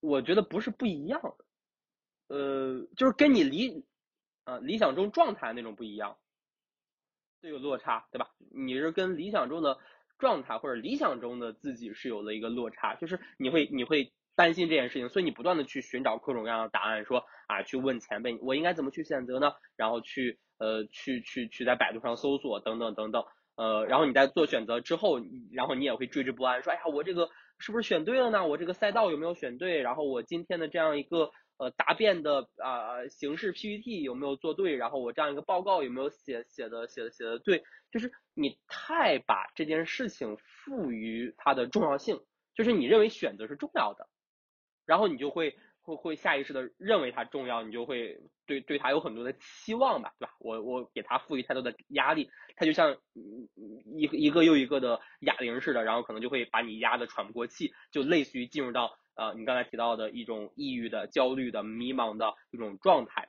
那其实我们今天的谈话更多的是哈，但但我觉得我俩我不知道哈，我不知道你，但是我现在确实也做不到，反正但是我们大概感觉到可能你需要是去。把选择的，他就不不把它看那么那么重要，或者就就认为其实选择的其实就是你所相信的东西，或者你就应该去相信你所选择的这个东西，因为它就是此时此刻的你，然后能够做出来的就是最符合你这样一个身身性吧，对吧？身心的一个最终的选择。那一旦你你你你去接受这个东西，你可能生活中就会变得没有那么的。这个痛苦跟焦虑啊，因为我有一个非常大的感触是啥呢？因为呃，在北京租房子嘛，对吧？嗯，不像你哈，在在在在在在老家有个那么大的 house 还有院子是吧？我们就只能租房。然后呃，因为我我还是比较幸运啊，我我没有经历过那种呃租一一二十平或者是几平米哈，就那种小，就理解那种合租，你知道吧？然后就就。对我还是比较幸运，就是就是租的房子一直都挺好。但我去过一些朋友家，然后我去过那种在北京八百块钱一个月的呃那那种房间，然后啊可能有有一些可能离公司比较近的三三四千块钱一个月，但也非常非常的小，可能就十几平，而且要跟别人去共用一个洗手间啊，我是很难去受是是我我没办法去承受跟别人去共用个洗手间的。然后所以我呃现在可能是租了一个开间儿，然后我最近在换房子，然后我用十月份到期嘛，我就在特别想一件事情，我说。我就觉得这个房子好小呀，对吧？我放那个跑步机，我这个阳台已经满了啊！我还想在在房间里面搞一个健身的这个这个装备。我在朋友圈看到有一个好朋友，他们家安了一个这个龙门架，我说他们家好大呀。然后就是就你会发现哈，就是我们的这种所谓的欲望，就是尤其是这种世俗的欲望，就是房子大不大，呃，这这就是本质上是一个非常世俗的一个欲望，对吧？它就是会会无穷无尽的。就我已经比很多人好了，我我我自己一个人住，然后嗯，就我我离公司还那么近，对吧？然后我有能力去支支撑起这样一个生活的方式，但是你你就是你无穷无尽，还还想要去要，那那我可能就要就就这种事情会给我带来痛苦。就我在想，凭什么人家他们他的房子那么大，可以放出来一个一一个专门的健身区，而我只能在这个这个这个小的小的地方待着，然后。所以确实，在这个情情况下，你你就会你怎么去自洽呢？对吧？你怎么去去去去能够让自己内心没有那么痛苦跟焦虑呢？这个其实是考验每一个人他的心态和状态。但是如果就像你说的，我们很容易，如果我觉得我现在挺好的，是吧？我住在一个八百平、八百块钱一个月的这个房子，那我想别人还还有地儿没有嗯没地儿住的人呢，对吧？只能住天桥底下。但是如果你一直这样想，你就确实很容易进入到一种。这种摆烂呀，或者无所谓啊，或者就是自己给自己找台阶下的一种状态，所以到最后可能就有点，你得找到中间的一个类似于一个平衡点，就是这平衡点怎么能够有一定程度的压力，然后和动力去呃让自己变得更好，或者在自己价值观里面就变成更好的自己那个，就是更好自己不是别人去去去评论的，对吧？就是我自己去评论的啊，然后。呃，另外一点就是你有不能给自己太大的一个压力啊，就是因为你给自己加了太多的油，然后你一脚油门踩踩下去，那就很容易就就就就就就垮掉嘛，你心态上就很容易垮掉，对吧？所以我觉得可能确实，因为因为今天说，我本来还以为可能会有什么类似于干货，但是听听下来也没有什么干货，就是就是聊了一些比较，我我个人认为哈，可能比较，是吗？我觉得有点假大空，也不叫假空，就有点鸡汤，到最后其实就。又落回到就就相信你的选择，选择你的相信，对吧？你就是最好的，然后做自己开心的事情，找到你的人生价值，啊，但应该也也也也是对的，是吧？呃，但当然当然确实有点假大空，但但其实也并没有什么假大空呢，确实是可以给出一些比较实际的一些建议吧。就就我举个例子的话。我当老师的嘛，当当年我我我教的那些第一批的学生已经开始工作了。有一个学生他之前问我，他说就遇到这个问题嘛，就是说，嗯，听从父母的安排去老家考公务员，还是出去创创业这个事情。然后他他个人想的就是去那种大型互联网公司工作，要么就是去创业，绝对不想去当公务员的嘛，这是年轻人普遍的选择。然后他问我我的看法，我我当时其实给他的一个。一个建议呢，就是，我就说选择一条自己最舒服的道路去去搞，我没说这些乱七八糟的事情，因为他也不懂，因为我觉得他还小，他我我在他那个年纪的时候，正正迷茫着呢，正没没有想过这些问题，啊，然后我我对他说，就是你的人生真的很长，就包括我的人生，就只要不发生疾病意外的话，我们的人生可以很长，可以活一百年，可以活九十多年、七十年、八十年，这么长的人生给了我们足够的时间去试错。是吧？嗯，当你选选择错了之后呢，那你就去，嗯，就去后悔呀。就刚才我们说的，后悔啊，那后悔创造机会啊，然后去改变呀，对不对？去不断的去找啊，找到那个道路啊，啊，通过不断试错，最终你选择找到新的方向，选择一种方式，然后坚定的走下去，最终要回到这个这个方向上来。在这个之前呢？就不断的去试错，选择最舒服的事情，啊，不管是你的工作、你的爱情，啊，你的什么东西啊，就哪怕是日常当中的，啊，吃西红柿也罢，吃香菜也罢，啊，这这种各所有选择，选择自己所舒服的啊，就就就就去啊，不要去纠结啊，选择了之后呢，觉得不合适，那就后悔啊，后悔了就改变啊，对不对？嗯，然后还有一个另外最重要的一个东西就是。当你选择了一个事情之后，你一定要让自己的能力去符合你所选择的那个东西。就比如说你想赚钱啊，当然你工作当然都是为了赚钱，对不对？呃，那比如说吧，我举个例子，呃，就我自身的例子吧。比如说我我之前那个我我语文很差，我真的很差，我高考的时候考了八十六分。那语语语文语文那么差，那那我现在非要去读那个语文专业，我就觉得语文呢，我通过那个学语文，我能赚大钱啊！这种想法，那可能吗？实际吗？你你的你的能力就在那里啊，这不不，对吧？你你就是你眼高手低了，就你没有做到呃，选择一件事情没有让你的能力去匹配它，而且让自己的语语文能力很很呃变得好起来，这不是一件短期能就能实现的事情啊，所以说肯定会产生痛苦和焦虑。痛苦和焦虑的点就在于你的能力不不配你的选择啊，这是痛苦的来源。我当时迷茫的原因不是这个，我当时的迷茫是因为我找不到方向，所以我会四处乱跑，然后。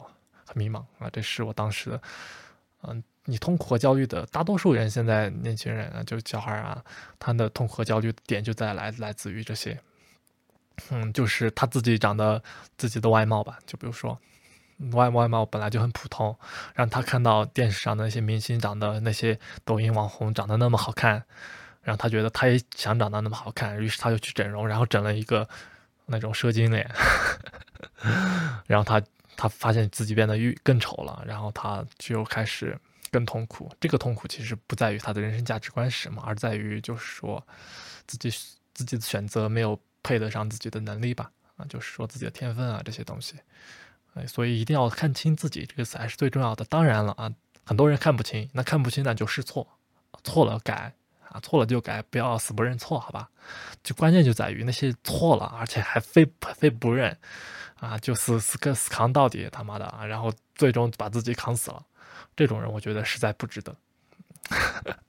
然后我那学生听了我这些建议之后呢，他他最后他他他就选他就觉得回家啊考公务员，然后他父母也开心，然后自己也容易，因为考公务员对他来说比较容易嘛啊，然后就考了公务员，现在在上班，哎，就这样。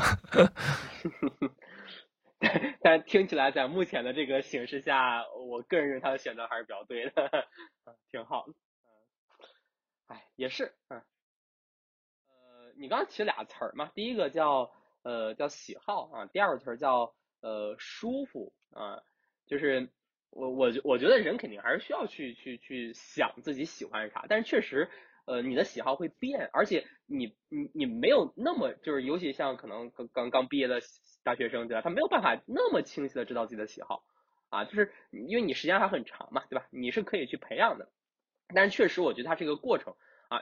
我个人觉得，其实你越早去思考这个问题，它对于你未来的坚定，对你未来的这个选择会越越发的。呃，就是就是就就就你会更清楚自己的选择，所以我觉得这个，但是但是但是咱国内的学生，这个很多时候其实没有什么这样一个锻炼啊，就从小不断的去学习嘛，就是你有很简单一条路啊，所有的题目都有正确答案，是吧？你就你就选选选选 A 呀这道题，你为啥选 B 呢？B 不对呀，是吧？你 B 要扣分的呀，他不光不不光是不给分，还扣分，是吧？这这这这这就这就很惨啊。对，所以当我们真正在选择的时候，可能是大学选专业的时候，对？很多甚至在大学选专业的时候，很多家家长都会去去去参与到这件事情里面。然后到呃，可能第二次人生大选，就是我在呃大三大四的时候，我到底是要去呃继续读书呢，还是说出国呢，还是说去工作呢，对吧？工作的话，我应该去什么样的行业呀？就类似于可能慢慢这个时候，你发现，哎呀，爸妈已经老了，对吧？但他们呃，也不是老，他他他已经没有办法去帮助你做这样更。更更重要的一个选择，你那时候就很慌，我到底应该怎么办呢？对吧？嗯，就很迷茫，嗯，所以我我是觉得今天其实聊到了这个选择，到最后其实探讨的是一个如何和自己和解的过程，对吧？怎么样去呃自洽的一个过程，就是呃，其实我我们今天也也也数次聊到了抑郁这件事情啊，包括是呃心理咨询这件事情，就是如果说真的有了像自杀的这种。呃，念头肯定还是要抓紧时间去去到医院，对吧？然后呃，该吃药吃药，开该该看医生就看医生。然后因为我我现在也是这个每周会定期去看心理咨询，然后但是我我我是没有没有任何的抑郁的倾向啊，这个也做过测试，然后我是没有抑郁的倾向，我只不过就像你说的，我想去探索那个内核到底是个啥啊，就是就我我不是想探探索这个宇宙的内核是啥，我想探索自己的内核是啥。啊，但是现在也没有什么答案。但是确实经过了这一两个月的心理咨询，然后大概就就就几次吧，然后呃五六次的心理咨询，我自己是慢慢的去呃认识到了自己的一些行为，它呃它的源头是什么。就是我只只不过我是看到某一个行为它的源头是什么，然后以及我再去做一些行为的时候，去呃我我为什么会选择对吧？然后会选择说这样的话，会选择呃做这样的事情，我可能慢慢的更好的理解了自己，所以我也其实蛮建议大家可以去读一些心理学的书籍，包括刚才提到的一个呃中国互联网的大佬啊，张朝阳啊，他是那个搜狐公司的创始人 CEO。然后他是个很聪明的人，他曾经也呃，大家也可以感兴趣可以去搜一下他的成长经历啊，他清华大学毕业的，然后呃这个非常聪明，然后呃他是曾经患了重度抑郁，然后包括我后期看他一些访谈，包括因为有些朋友是搜狐的嘛，然后跟他们去聊一聊他其实怎么走出这段重度抑郁，就是你刚才提到的靠自己，就是他提到一个应该叫认知心理学的一些疗法，就是你要去跟自己情绪去和解，跟自己的一些这个。就是现在的现状核电，你说它不牛逼吗？它牛逼呀，但他现在确实不如啊，是吧？这个那些那些人，对吧？搜狐确实说实话没落了嘛，那他他也很痛苦，对吧？他我怎么没有选择一条正确的道路呢？但是。我们看已经很牛逼，但是他不可能跟我比，对吧？不可能跟你比，他只能是那他跟谁比呢？跟跟跟什么？跟任正非比什么？跟马克思比，对吧？就呃不是马克马斯克比，对吧？就类似于他跟这样的人去去对比，或者是他那时候慢慢就他说我我我那个时候有钱到可以随时啊这个想想去想去喝咖啡，然后订一张去巴黎的机票，然后呃叫上自己的好朋友，对吧？就可能是美女，然后一块儿去喝。但是他他他一旦你说这种选择对我们来说爽不爽？可爽了。但一旦有了那种到到他那种程度之后，他觉得哎，好像到了巴黎也就这样了，所以就就就抑郁了嘛啊！所以我觉得还蛮有趣的啊，就是也看看别人的选择，对吧？也听听我们的节目，然后想一想我俩的选择。反正我们也在不断的继续进行选择，然后下一个可能很重要的选择是什么呢？也不知道。反正不管怎么样吧，就让自己自洽一些，好吧？对，不不管你选择的是什么，坚定的去走下去啊！但我现在不会这样想了，我现在想的就是。我已经找到人生的方向了，就会坚定的去走下去。我的一生就这样走啊，慢慢走。呃，以后可能会后悔啊，也可能不后悔啊，那倒不重要啊。后悔了那就改啊。我是这样子，我是一个很随和的人啊。然后尽量的去自洽一点啊，尽量的不要跟自己较劲，然后尽量的不要眼高手低啊。尽量就就有一种人就走，那个就身体在地上，然后心在心比天高这种人啊，那是最可怕的啊。然后，当你发现自己的能力配不上你的选择的时候，尽量的去提升自己的能力，去努力啊，去精进啊，去去提升，这才是最重要的啊！如果发现自己怎么努力也上不去啊，那那就放弃，选择另外一条道路啊！我觉得这样的话，你才能活得更加的幸福和完满一点。然后，那今天呢，我们就录到这里，已经很长了，就真的，嗯，然后下下期视频呢，啊，不是不是下期视频啊，那么下期播客呢，我们就可能会聊一聊这个心理治疗这方面的话题，抑郁啊这方面的话题。那我觉得这个也是一个非常，嗯，非常怎么说我感兴趣的一个领域吧。我之前当教师的时候。也是要学心理学啊，这个上大学的时候，但但是我当时就觉得，这心理学这个东西无法被证伪啊，我觉得它是一门伪科学啊，就自我自以为是的那种感觉，就不太相信这个。那后来慢慢的觉得，你还是得去相信一下，去看一看啊，这个心理啊和领域啊，这个心理治疗啊啊这些抑郁症啊这方面到底是怎么回事，我们去可以去聊聊一聊。正好猴哥现在也在。啊，去每周去光顾一下什么心理医生什么的，那我觉得可以和他去聊一聊这个事情。可以啊，没问题。好呀，好，欢迎大家多多评论，对，可以交流那这期啊，拜拜，节目就到这里，那我们下期节目再见，嗯，拜拜。